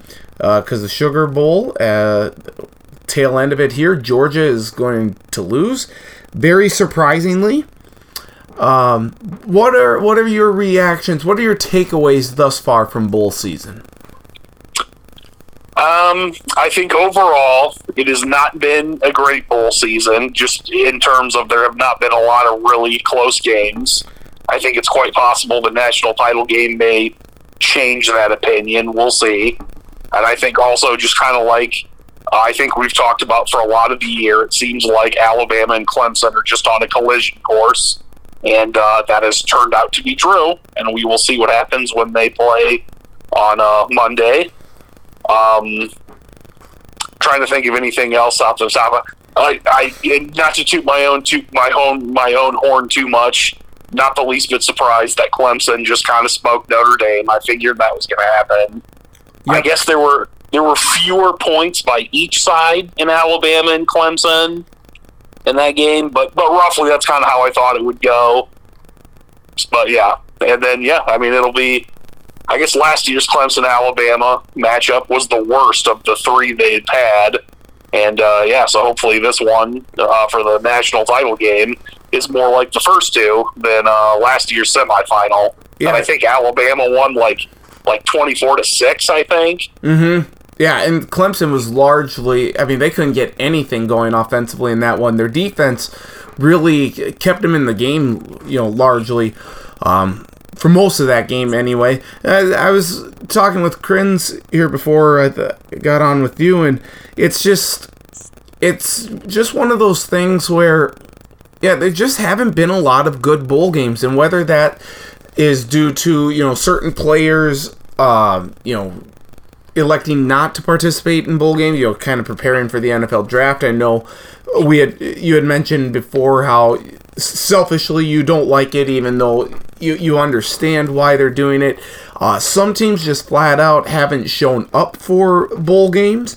Um, I mean, there's there could there's a lot of rhyme and reason to it, but this year really seems like it's just there are very few memories or memorable games that we can really take away. Yeah, and I, I think it was two years ago, the year Clemson beat Alabama. I think that was a year that it wasn't a great bowl season either. Mm-hmm. And then, you know, when the national title game's one of the, you know, five or ten best college football games in many decades, you know, that kind of overshadows everything else. Mm-hmm. And, and I think it's possible that could happen again. I mean, I. I don't know who's going to win between Alabama and Clemson. I don't expect it to be a blowout. I think it'll be a pretty good game. So I mean, we've got that. But yeah, it's just you know, it's you know like March Madness. There's years that it's not a great tournament. There's not any buzzy, any buzzer beaters. There aren't a lot of good Cinderella stories, and you know, you get to the Final Four and you're like, huh, we've only had like three good games the whole tournament. I think uh, there was that one early between the I don't remember which the two mid-major teams where a team uh, kicked like a 40-yard field goal on the last play of the game to win and I think maybe that's probably been the best bowl game. I mean, I guess today it was strange and not maybe not great from an offensive standpoint, but I guess Iowa and Mississippi State was interesting. Yep.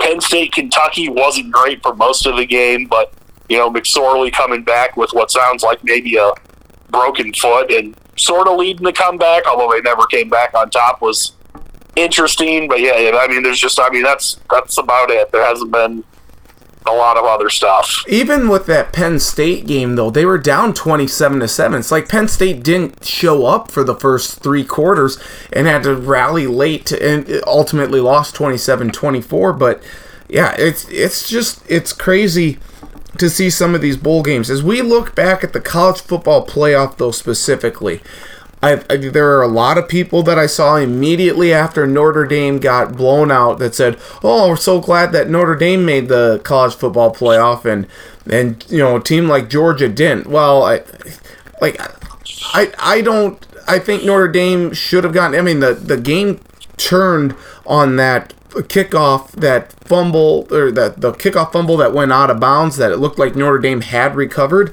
I don't know if Notre Dame would have won the game, but certainly the game would have been a little bit closer there. And then after you know seeing Georgia lose to Texas here in the Sugar Bowl, I think that kind of vindicates those other people that said, you know, that Oklahoma, that the right four teams got in the college football playoff. But overall, I mean, yeah, Clemson is by far the better team than Notre Dame, but I still don't think that means that Notre Dame shouldn't have made it in the college football playoff.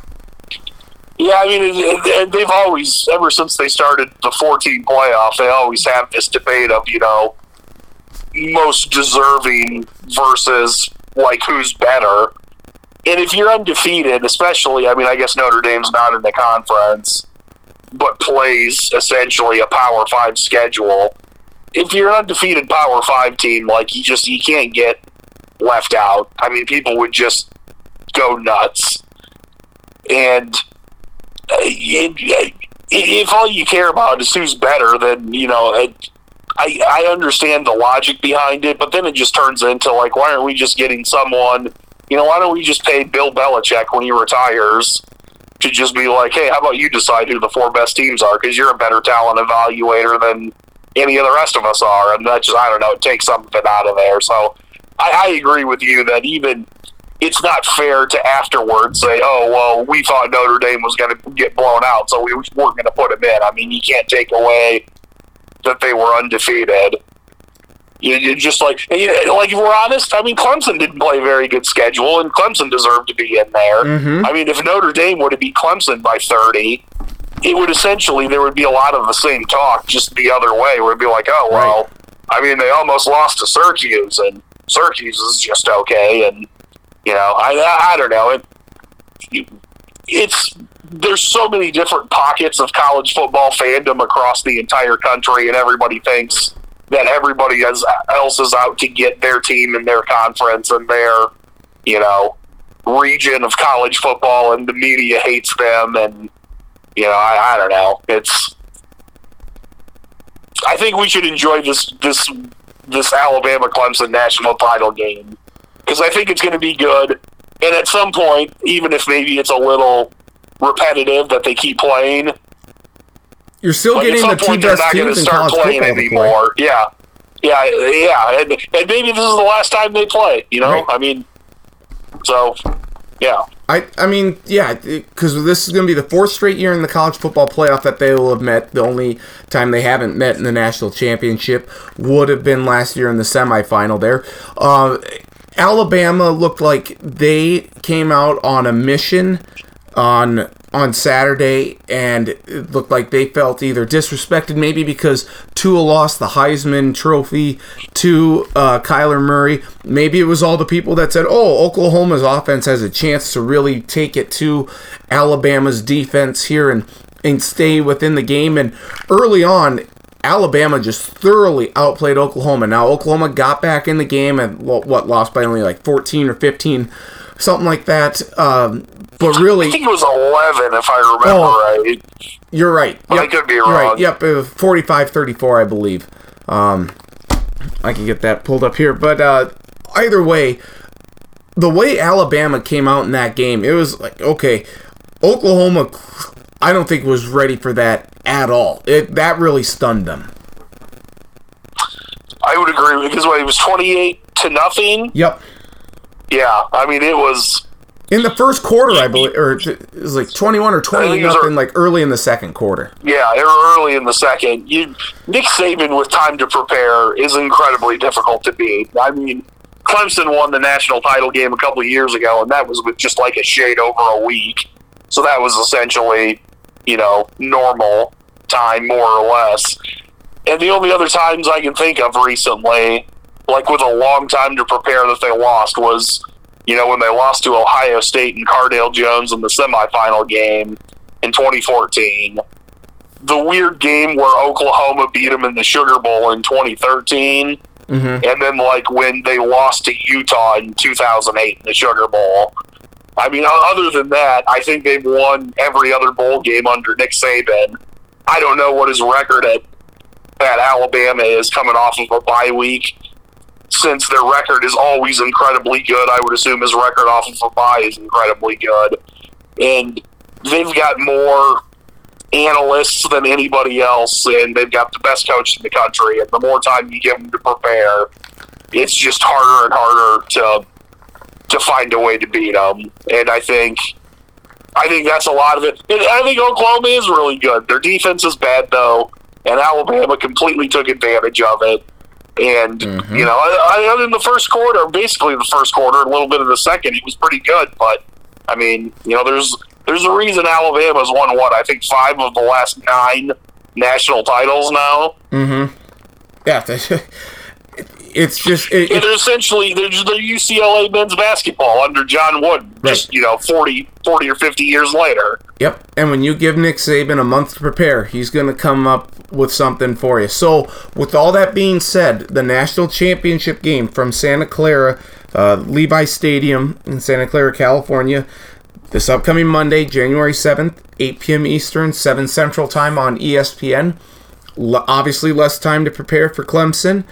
This time around, what do we expect? Did anything that you saw from Clemson on on Saturday change your perspective of the national championship game as a whole, or do we still think that Alabama is going to win because they are just head and shoulders above the rest? Well, let's put it this way. I, I think in a lot of ways it's it's essentially kind of a coin flip game. I mean, I think Clemson's definitely good enough to win, and not in like a, if they played this ten times, you know, Clemson would win too because they've got a chance. Like I think it, I think it might be Clemson would win four or five out of ten. But when push comes to shove, yeah, I, I think Dabo's a really good coach, and a lot of people have always kind of you know made fun of him two or three or four years ago, and he just keeps winning. So I, I think we're kind of past that point where, like, obviously he's an incredible coach too, but it's tough to pick against Nick Saban, especially when their defense is still incredibly good, like always, and they just have such a terrifying offense to match it. That I mean, I think I think Clemson's good enough to probably score in the mid twenties, maybe even get into the thirties. But I think, and I think their defense is good enough to get stops that Oklahoma couldn't, or basically anybody else. But I mean, with when when Tua Tagovailoa gets going, and along with their offensive line and their running backs, and you know Jeudy and all their other receivers, they're just like I, I think Oklahoma does have a better offense than Alabama, but they're not that much better. And Alabama's so much better on defense that I mean, you know, it, it, it, it's almost like you know having the '85 Bears defense along with the 2007 Patriots offense, where it's just like, yeah, I mean, they're going to find some way probably to win.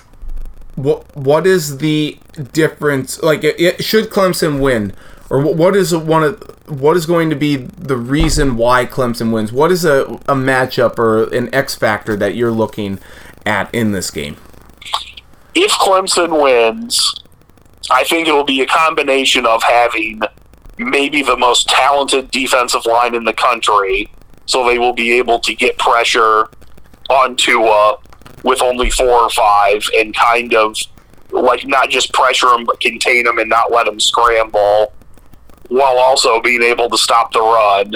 So I, I think they're going to have to play lights out which they're incredibly good and they could play lights out, but it's a tall order against Alabama. And Dexter Lawrence isn't expected to play, correct? He's still sus- going to be suspended. Yeah, he's suspended, but I think even that's not to knock his contribution. I think he's incredibly good, but they've got they've got a lot of hosses on their defensive line still. yep.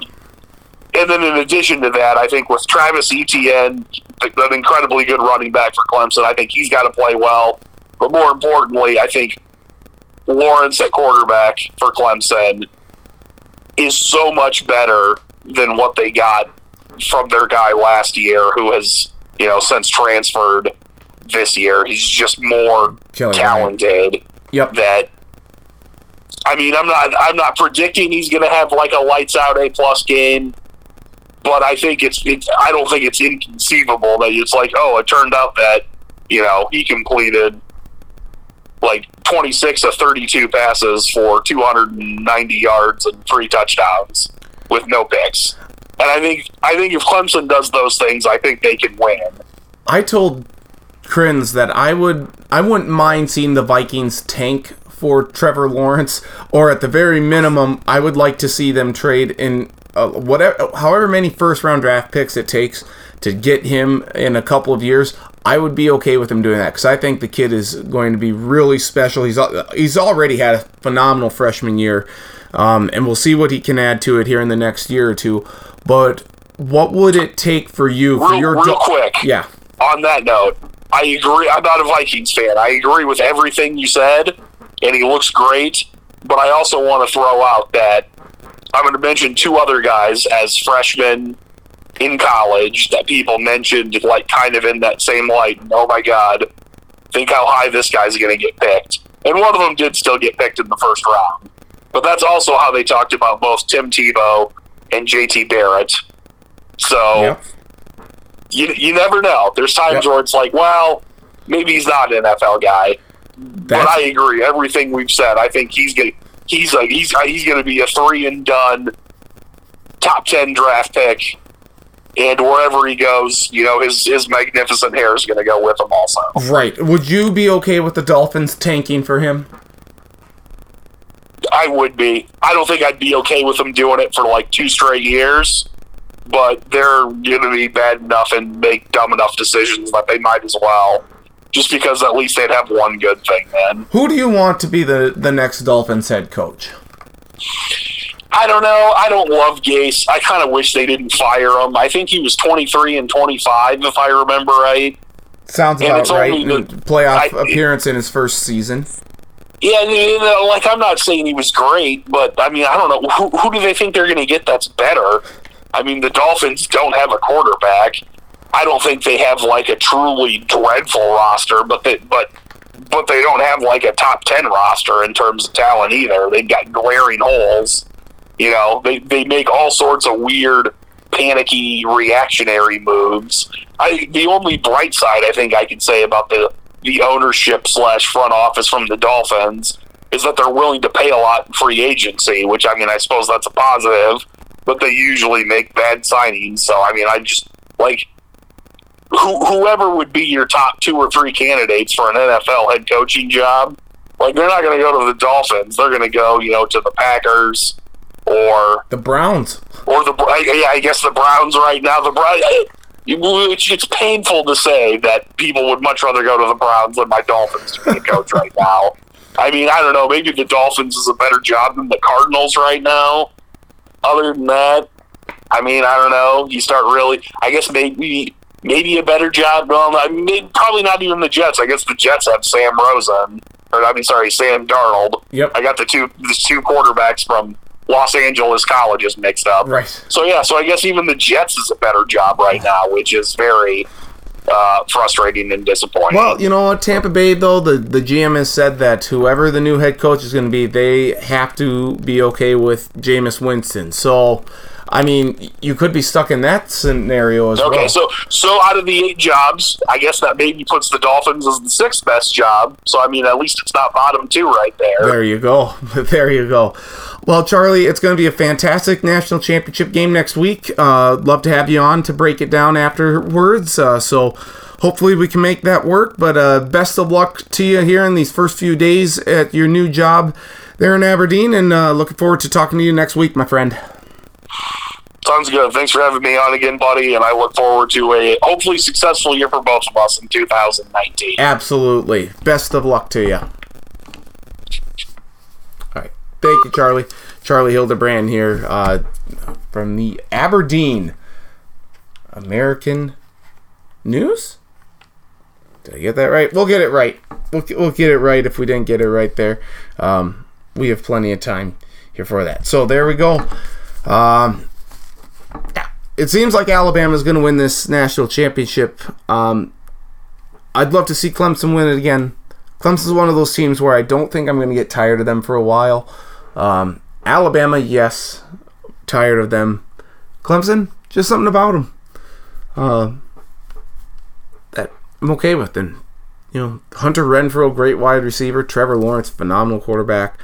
Got a good defense, so should be great. 8 p.m. Eastern, 7 Central Time, ESPN, Levi Stadium, Santa Clara, California, National Championship game next week. We'll have Charlie to break it down. We'll talk with Travis about it. Uh, you know what? normally we do the recap of you know week 17, but I mean, okay, I guess we'll. I mean, we we can do it, I suppose. Uh, I mean, Falcons won 34-32. They beat the the Buccaneers. At both teams finishing off disappointing years. The Cowboys didn't have anything to play for against the Giants, but they went on to win 36-35. A late touchdown by Dak Prescott to Cole Beasley, an incredible catch by Cole Beasley, and a subsequent two-point conversion lifted the Cowboys over the Giants there. The Panthers beat the Saints 33 to 14. Uh, Teddy Bridgewater started in this one for the Saints. Uh, some guy named Kyle Allen, Josh Allen, Jay, some Allen for the Panthers started and, and won for them. The Patriots beat the Jets 38 to 3, so they secured the number two overall seed in the AFC playoffs in the ninth consecutive year with a first round bye. Texans won the AFC South with a 20 to 3 win over the Jacksonville Jaguars, who have zero offense whatsoever. And some there's some news surrounding Leonard Fournette, like they're voting guarantees, and it's not a good situation there. So the Leonard Fournette era in Jacksonville may be soon on the outskis. Detroit shut out Green Bay 31 to nothing. Green Bay uh, Aaron Rodgers left this game uh, with early with a concussion, did not return. Zach Zenner a good day rushing, former Jackrabbit. So that was big for the Lions there uh, in the year on the win. Bills somehow won six games this year.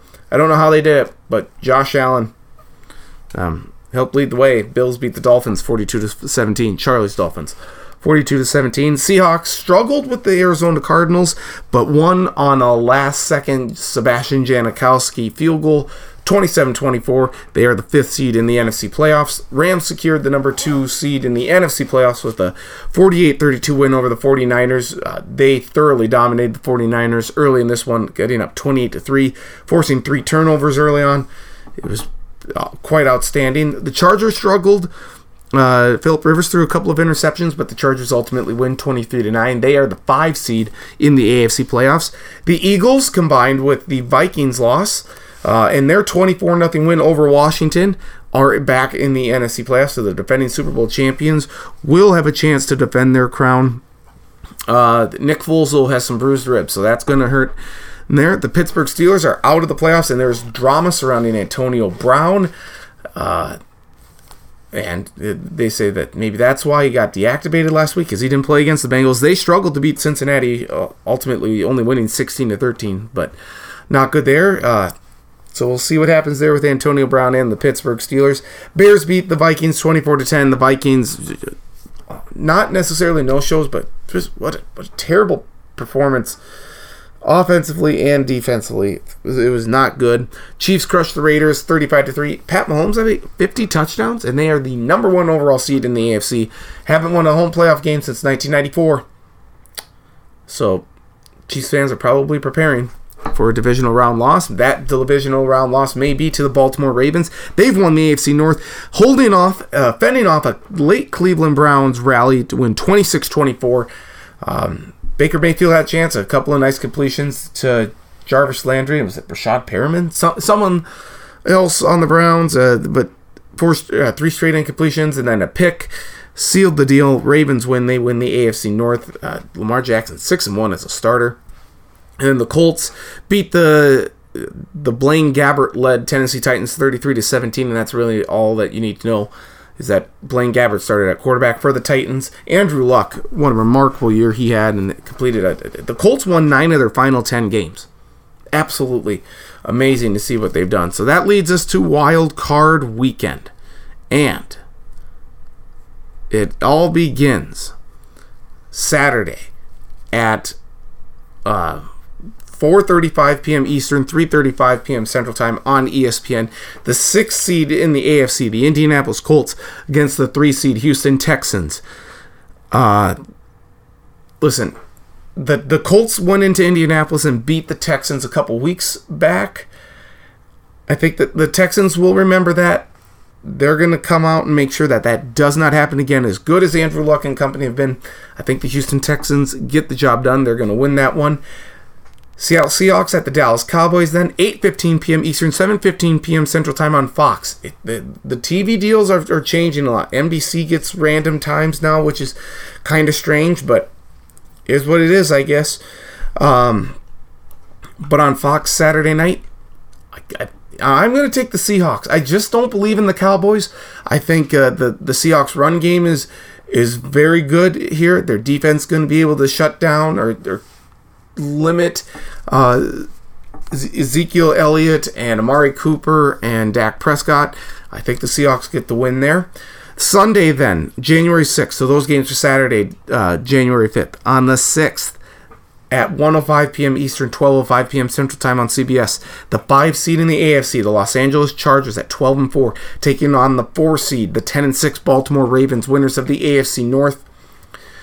The Ravens thoroughly outplayed the Chargers a couple weeks back, winning in um, at StubHub Center in Carson City, California, wherever the hell the Chargers, wherever StubHub Center is. They beat them 22 to 10 the Chargers haven't looked right the last couple of games. I would love to see Philip Rivers and company get the job done against Baltimore, but I, I just don't see it happening. I'm going to take the Ravens in that ground game. Gus Edwards, um, Lamar Jackson, company, and that defense.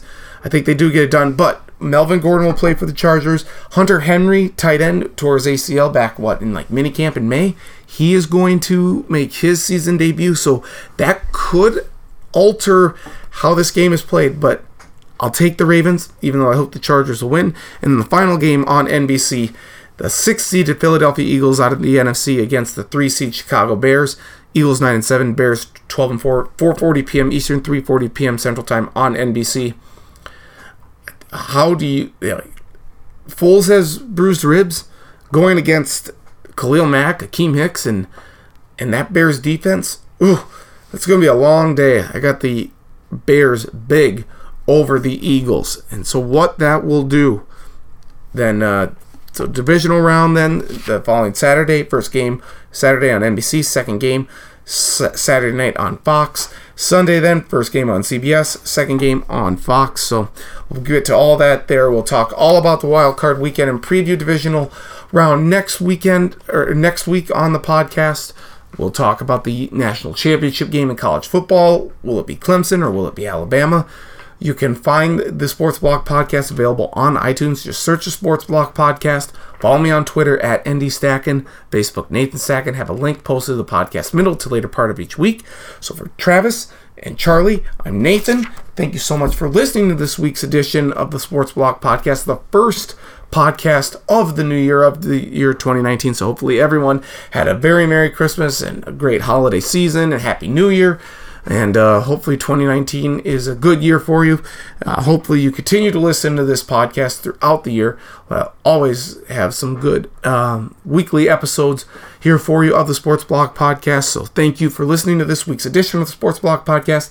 And we'll talk to you again next week with National Championship reaction NFL wildcard reaction, college basketball, and so much more here. Nathan Stacken saying thank you for listening to this week's edition of the Sports Block Podcast. And I'll talk to you again next week, hopefully with a better voice, a re- rejuvenated, a renewed voice here. You've been listening to the Sports Block Podcast.